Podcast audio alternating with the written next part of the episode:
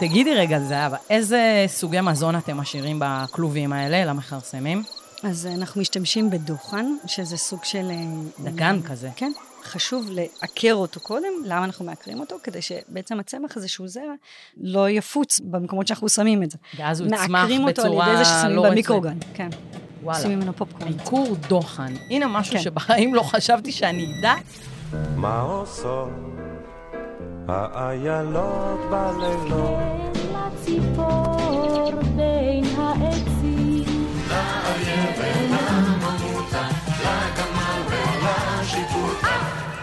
איזו מקהלה.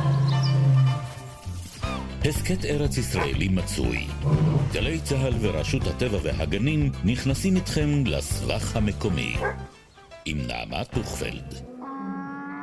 Here I come to save the day. That means that Mighty Mouse is on the way. זה עכבר, זו חולדה, זה גרביל. לא, זה ירבוע. זה מכרסם מדברי, חמוד במיוחד, פעיל לילה וחי לבדו. יש לו את הדרכים שלו להשיג מזון ולחיות במדבר, אך הוא מוגדר כבעל חיים מוגן הנתון באיום תמידי ואפילו בסכנת הכחדה.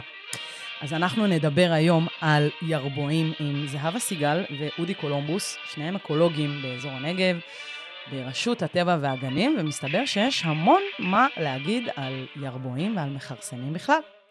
שלום לך, אה, זהבה סיגל. שלום. אני מבינה שעולם המכרסמים קרוב לליבך. נכון. אפשר uh, לנמק את הבחירה המעניינת הזאת? מכרסמים זה באמת בעל חיים שאנחנו לא נוטים לראות הרבה בחוץ, בעל חיים מאוד קטן. המכרסמים מסתתרים במחילות, ורובם, לא כולם, אבל רובם בפעילות אה, לילית. כדי ללמוד על מכרסמים אנחנו צריכים בעצם או ללכוד אותם במלכודות אה, לכידה, או להסתובב הרבה בלילה. ואת עושה את זה? את מסתובבת הרבה בלילה? כן. כן? את מחפשת מכרסמים בלילה? כן. אוקיי, אז מתי אז, ישנים ביום, כאילו?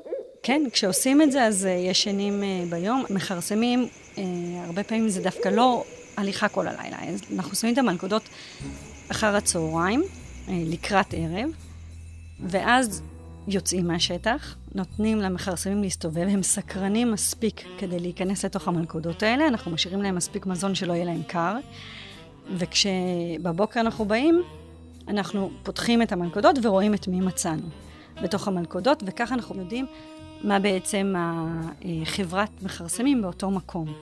יש לנו הרבה מאוד מכרסמים בארץ. בסך הכל יש לנו 16 סוגים של אה, מכרסמים ו-29 מינים אה, באזור. יש מכרסמים גדולים כמו דורבן, ויש מכרסמים מאוד מאוד קטנים, כמו גרביל זעיר, שהוא 7-8 גרם. זה משהו ממש קטנטן וחמוד. פיצי. פיצקי. אז תכף נדבר על הגרביל ונשאל אה, דברים על הירבוע ועל כן. חבריו, אבל אמרת מקודם משהו מעניין שאני ככה, פתאום אה, צלצל לי אה, קצת אה, מוזר. אתם שמים אוכל במלכודות כדי כן. לחמם אותם. נכון. מה הקשר בין הדברים? אוקיי, אז בעצם הפעילות המטבולית זה מה שמחמם אותם, וכשהם נשארים סגורים בתוך מלכודת שהיא מלכודת מתכתית, ובלי יכולת לזוז ולרוץ ולהסתתר במחילה שלהם, אז יש חשש שהם אה, בעצם אה, יורידו את הטמפרטורות והם יכולים אה, להינזק מזה. ולכן אנחנו שמים להם מזון שיחזיק אותם אה, בעצם עם טמפרטורה מספיק גבוהה. זאת אומרת, המזון אוכלים. הוא לא רק כדי לה- להשביע אותם או להזין אותם, אלא בעיקר כדי לחמם אותם. בסיטואציה הזאת, כן, הם תמיד צריכים לאכול. אנחנו חוששים, הרבה פעמים חושבים שאנחנו שמים את האוכל כדי למשוך אותם. זה נכון שגם זה אלמנט משיכה, אבל גם מאוד חשוב שיהיה להם מספיק מזון, כדי שכשהם נלכדים במלכודת הם יישארו בעצם במצב טוב עד שאנחנו אוספים אותם. אז הנה משהו שאני יכולה להגיד לעצמי כשאני אוכלת. קר לי, סליחה, אני מתחממת. אה, שומרת על פעילות מטאבולית, וזה אה, בסדר גמור. אוכל, קדימה אוכל. נמצא איתי פה אודי קולומבוס, אקולוג נגב צפוני ברשות הטבע והגנים. שלום, אודי. שלום, שלום. אני מבינה שעולמם של המכרסמים והירבועים והגרבילים קרוב מאוד ללבך. נכון, בעצם אתה חי כל הזמן בין בעלי חיים וצמחים. כשאני לא מול המחשב, כן. הבנתי. זה חיים מאוד מעניינים, ותכף אני אשאל אותך כל מיני שאלות לגבי הדבר הזה. אבל לפני הכל, אני רוצה שתעשה לי לפעם אחת ולתמיד סדר איך מבדילים בין ירבוע לגרביל. אה, דווקא די פשוט, הירבוע הוא פשוט נראה כמו קנגרו מיניאטורי. אוי, זה מגניב ממש. אני אזכור את זה. אני רוצה עכשיו, אם אתה יכול, בבקשה, בתור מי שמכיר באופן אישי לא מעט ירבועים, תן לי קלסטרון של החיה המסקרנת הזאת. הקלסטרון, לזהות את החיות. ובכן, הנה הוא פרצופו העליז משהו של גיבורנו האלמוני, אין לנו שם, אין לנו כתובת, אבל התמונה ברורה מספיק כדי שמי שמכיר יזהה אותו בקלות.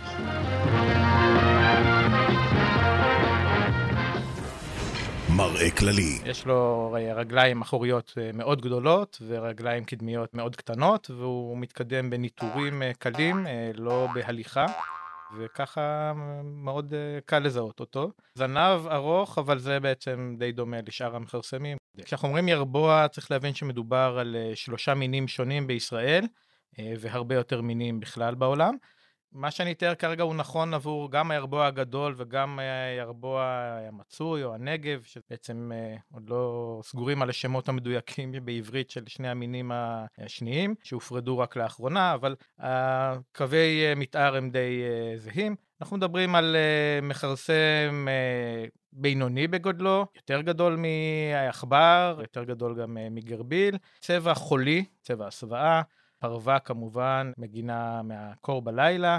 שפם, כמובן, לכל המכרסמים יש שפם, שערות חישה. סבתא, איזה אוזניים גדולות יש לך. אוזניים גדולות, אוזניים בינוניות, שבהחלט חוש אה, חשוב אצלם, אבל מה שמאוד בולט זה עיניים גדולות. הכל כדי לראות אותך טוב יותר. כי אנחנו מדברים על אה, מכרסם שהוא פעיל לילה, והוא צריך אה, למצוא את דרכו, למצוא את מזונו ולהימלט מטורפים.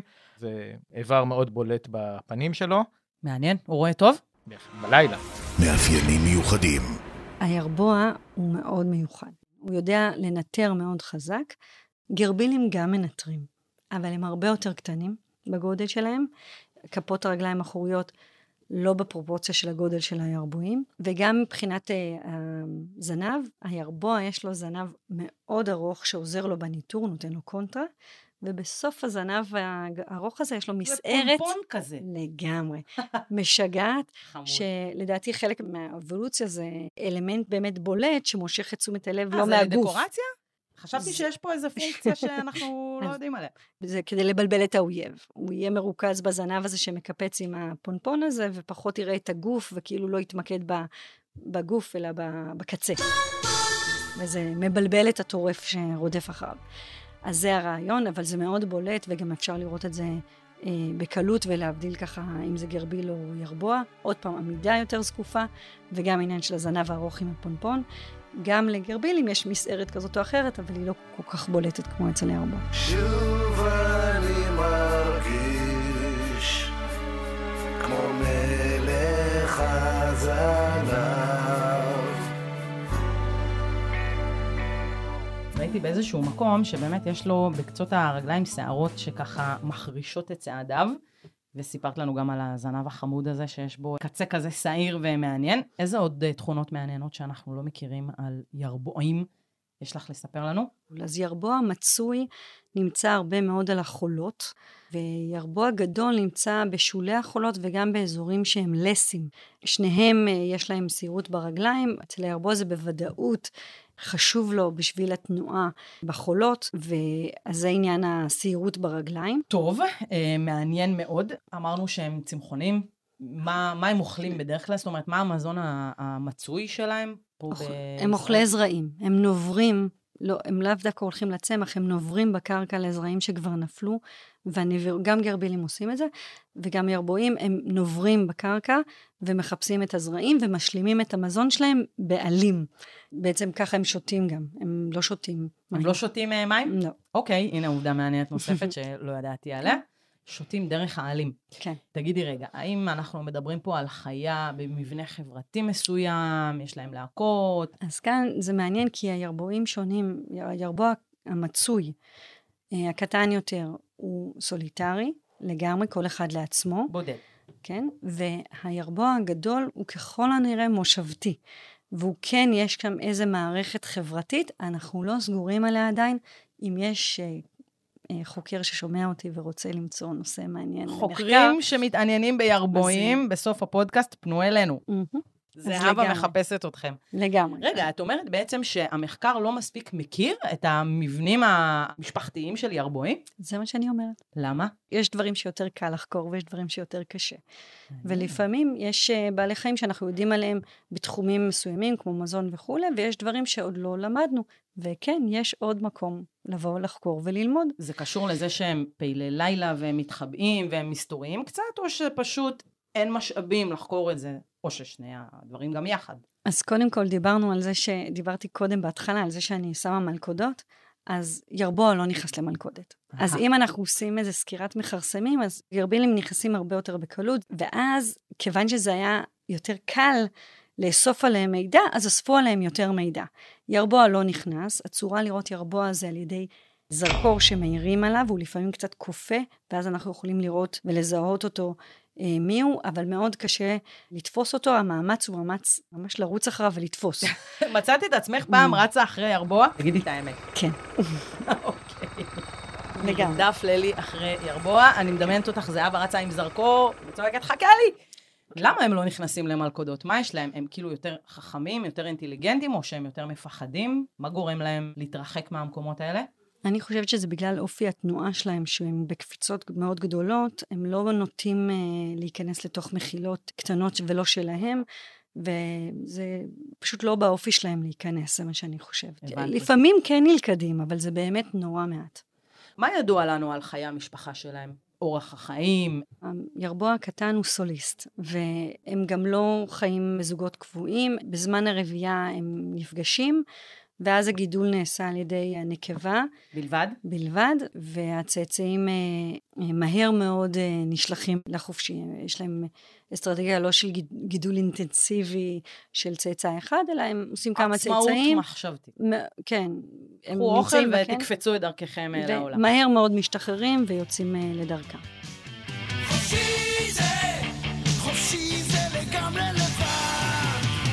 אנחנו מדברים על מכרסם לילי, נכון? והבנתי שמאוד קשה לעקוב אחריו.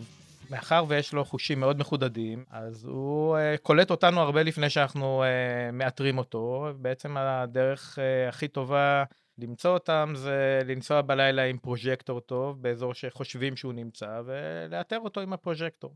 ואז מה עושים? אוקיי, מצאת ירבוע, הפרעת לירבוע עכשיו, לנשנש איזה, לא יודעת מה. גרעינים. גרעינים, כן, לפצח ולראות אה, ברסס. ואתה מעיר עליו עם פרוז'קטור. מה קורה מפה? השאלה מה המטרה, אם כל המטרה שלי אה, להגיד, הנה... אה, אנחנו הנה, עושים... הנה ירבוע. כן, וזה אנחנו עושים כדי לבדוק את מצבם, אנחנו אה, סופרים כמה נמצאים בשטח באזורים שונים, כדי להבין אה, עד כמה חמור מצבם. אז בשלב הזה בעצם אני אה, עוזב אותו לנפשו, אני סימנתי אה, את הפרט הזה בטלפון אה, עם אה, ציון של אה, GPS וממשיך הלאה. תשמע, אה, אודי, יש לנו אה, אפילו אה, איזושהי תרבות חובבי המדע הבדיוני, שמצאו בדמותו של הירבוע איזשהו מענה מאוד מעניין. אז אם אתם חובבי מדע בדיוני, בטח יצא לכם להיתקל בסרט חולית. הדמות הראשית קוראת לעצמה ירבוע, בשפה המקומית מועדים. אז מסתבר שהירבוע הזה זה באמת משהו שמאוד מסמל את המדבר. הוא חי רק בסביבה מדברית? מדברית כן, אבל צריך לזכור, ורואים את זה גם במדבריות שלנו בישראל, אה, מדבר זה לא תמיד חול. זאת אומרת, אה, כן, יש ירבועים גם בחול, ודווקא לאורך מישור החוף אנחנו מוצאים את הירבוע המצוי, אבל ירבוע גדול, שזה המין שנפוץ דווקא בנגב, ובנגב הצפוני בעיקר, הוא חובב של אה, לס, אדמת לס, קרקע לסית, ולא חול, אבל ההתאמות הן בסך הכל די דומות. את אקולוגית באזור הנגב, ורק פה נצפים עשרות סוגי אה, מכרסמים בכל הגדלים, בכל המינים, בכל הסוגים. אני רוצה לשאול אותך על מכרסמים, אנחנו באמת לא נתקלים בהם הרבה, אבל הם מאוד חשובים למערכת האקולוגית, ואני אשמח אה, לשמוע למה. כל חיה, כל צמח, אה, זה חלק מה- מהמרכיב של המערכת האקולוגית, וכאן יש לנו בעל חיים בעצם שהוא בעיקר אוכל זרעים, חלק מהמכרסמים גם יודעים לאכול חרקים, ואם נדבר על גרבילים וירבועים, זה שתי משפחות שבעיקר אוכלות זרעים, וכשהם ברבייה או כשהם צריכים יותר מזון, הם גם יודעים לאכול חרקים. בטח אם זה זמין להם. אז uh, גם את המקור מים בעצם הם יכולים לקבל מצמחים. הם עדיין נחשבים אוכלי זרעים. אכילת זרעים עוזרת גם להפצה של זרעים. אהה. זה חלק מהמערכת הכללית, וגם, צר לי, אבל מכרסמים הם אוכל מצוין לטורפים אה, מעליהם, כמו נחשים, ציפורים, שאוכלות אותם, ולכן אה, מערכת זה אה, טורף חלק ונטרף. מתוך המערכת, אה, כן. אני מבינה שיש עליהם איומים בלתי פוסקים. עכשיו, לא יודעת, בעיניים של האזרח הסביר, יש המון מקומות להתחבא ולהסתתר בהם, בטח באזור הנגב, בטח באזור הערבה, הדרום. מה מאיים על המכרסמים בישראל? בראש ובראשונה זה עניין של אה, בתי גידול ספציפיים שהם צריכים. אם אנחנו מצמצמים את בית הגידול שלו, ינסה להידחק לבית גידול אחר, הוא לא תמיד יצליח, ובעצם הקטנת בית הגידול מקטינה את האוכלוסייה, וזאת הסכנה הממשית שלהם. דבר נוסף, חקלאות היא מקור משיכה הרבה פעמים לגרבילים. אני מכירה את זה יותר בגרבילים, פחות בירבועים. הם נכנסים לתוך השדה, ושמה הם הופכים להיות מזיקים בעצם. והרבה פעמים הם גם מורעלים על ידי חקלאים שמתייחסים אליהם בעצם כמו אה, מטרד. וכאן גם יש לנו קושי, כי הם נפגעים גם אה, מאותם שדות חקלאיים.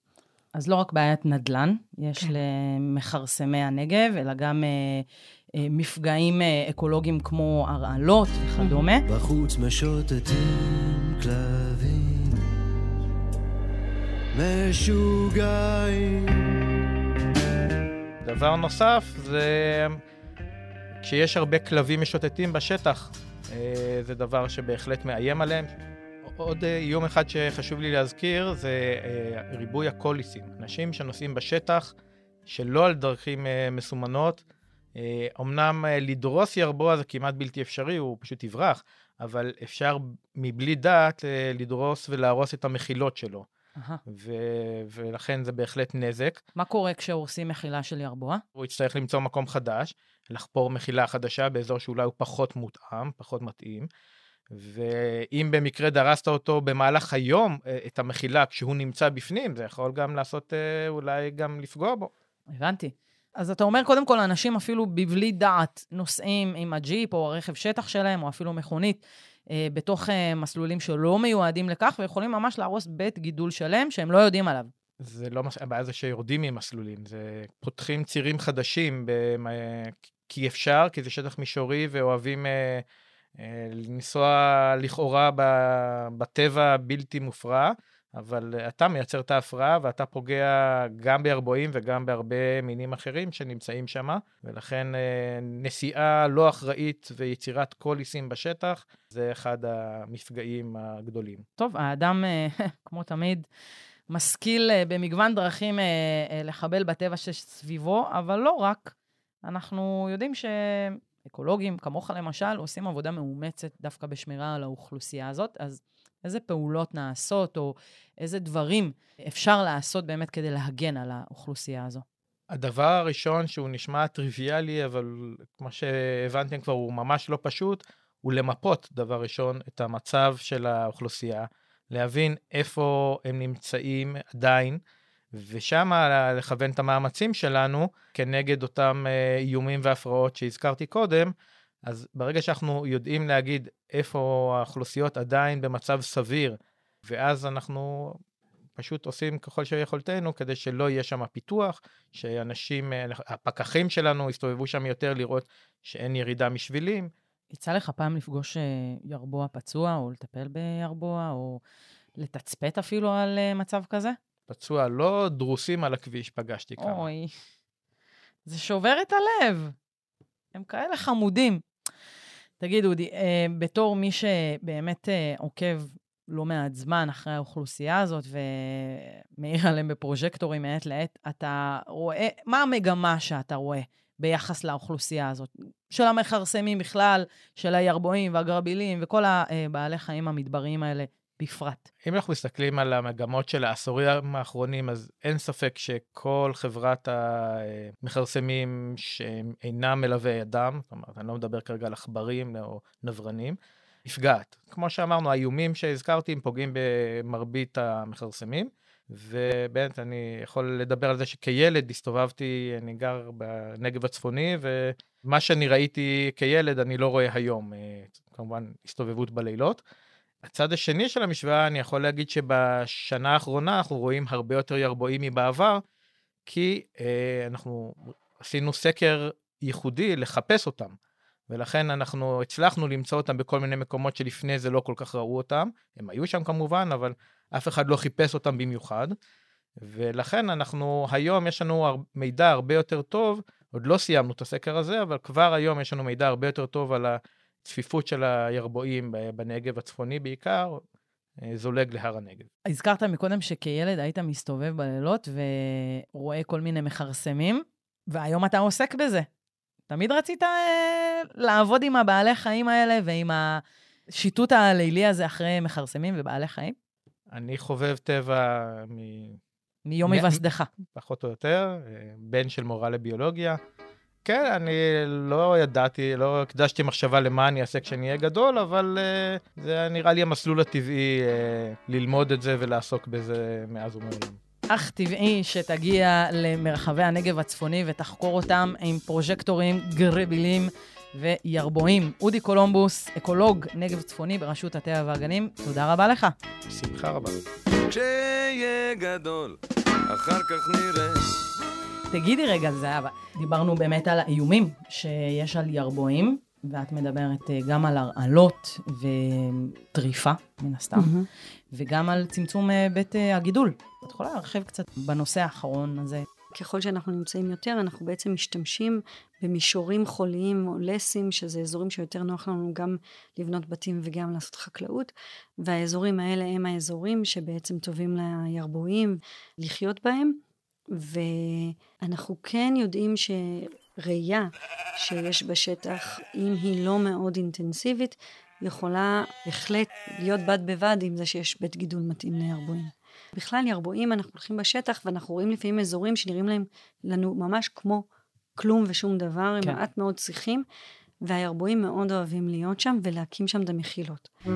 עובדה מעניינת נוספת, זה כיוון שנורא קשה לתפוס ירבוע, ואנחנו רואים שהוא לא נכנס למלכודות. אחד הדרכים לנטר איפה הם נמצאים, זה על ידי זיהוי המחילה אה. ופעילות מסביב למחילה. וזאת שיטה מאוד טובה שאנחנו מפתחים ככה יותר, אה, לעשות איזה טרנסקטים, הליכה, ולראות האם אנחנו רואים מחילות, ואם המחילות האלה פעילות. וככה גם אנחנו לומדים על זה שהם כן קרובים אחד לשני. כשרואים מחילה, רואים לא אחת. אה, לא. אז יש להם חיים חברתיים כן. מסוימים. כן. כאילו, יש להם את הערב שלישי ברידג' כזה באזור החולי שלהם, שאנחנו רואים אותו ככלום ושום דבר, אבל כן. הוא בעצם שוקק חיים.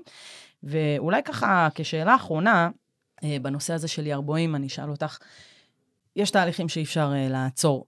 לצערנו או לשמחתנו, זה עובדה. תהליכים של אורבניזציה והשתלטות ונדל"ן וחקלאות וכולי. מה בכל זאת עושים, חוץ מבאמת לחקור וללמוד את הבעל חיים המאוד uh, מסקרן הזה, מה אפשר לעשות כדי לשמור עליו יותר? אז קודם כל, יש לנו שמורות טבע, ואנחנו עדיין אה, במקומות מסוימים רוצים שמורות ספציפיות נוספות כדי לשמור על הבתי גידול האלה. ומה שחשוב, גם קוראים לזה במחקר אגרו-אקולוגיה, זה לראות איך משלבים שדות חקלאיים שפחות יזיקו לבעלי חיים, ובעצם לעשות כאן איזה דו-קיום יותר טוב בין שטחים פתוחים חקלאיים לבין חיים של אה, בעלי חיים, לא, לא הכל, ו, אבל כן ראינו שאפשר במקומות שיש שדות ויש לפעמים מקומות ביניהם שהם אה, מקומות טבעיים, אז כן אפשר עוד לקיים אוכלוסיות של מכרסמים, זוחלים וכולי, באזורים חקלאיים. ואת זה צריך לפתח ולשמר. יפה. דו-קיום בינינו לבין הירבועים. אני יוצאת מפה בקריאה לכל מי ששומע ויכול לתת יד. אני חושבת שזה דבר מאוד מאוד חשוב. זהבה סיגל, אקולוגית הר הנגב ברשות הטבע והגנים, תודה רבה לך על השיחה הזאת. תודה רבה לכם. Here they come again, mm, catch us if you can. Time to get a move on. Mm -hmm. We were young with all of our might. Catch us if you can. Catch us if you can.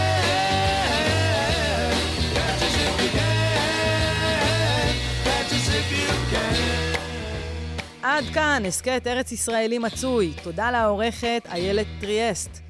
תודה למפיקים, מרים בלוך, אלון אביטל ורועי קילקר, לטכנאי דניאל שבתאי ולנהג ניקולאי אקינו.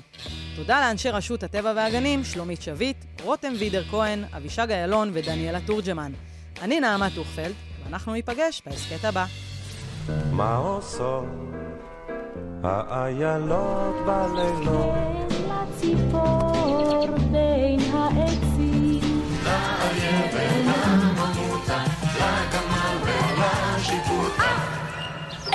מקהלה. הסכת ארץ ישראלי מצוי. גלי צה"ל ורשות הטבע והגנים נכנסים איתכם לסבך המקומי.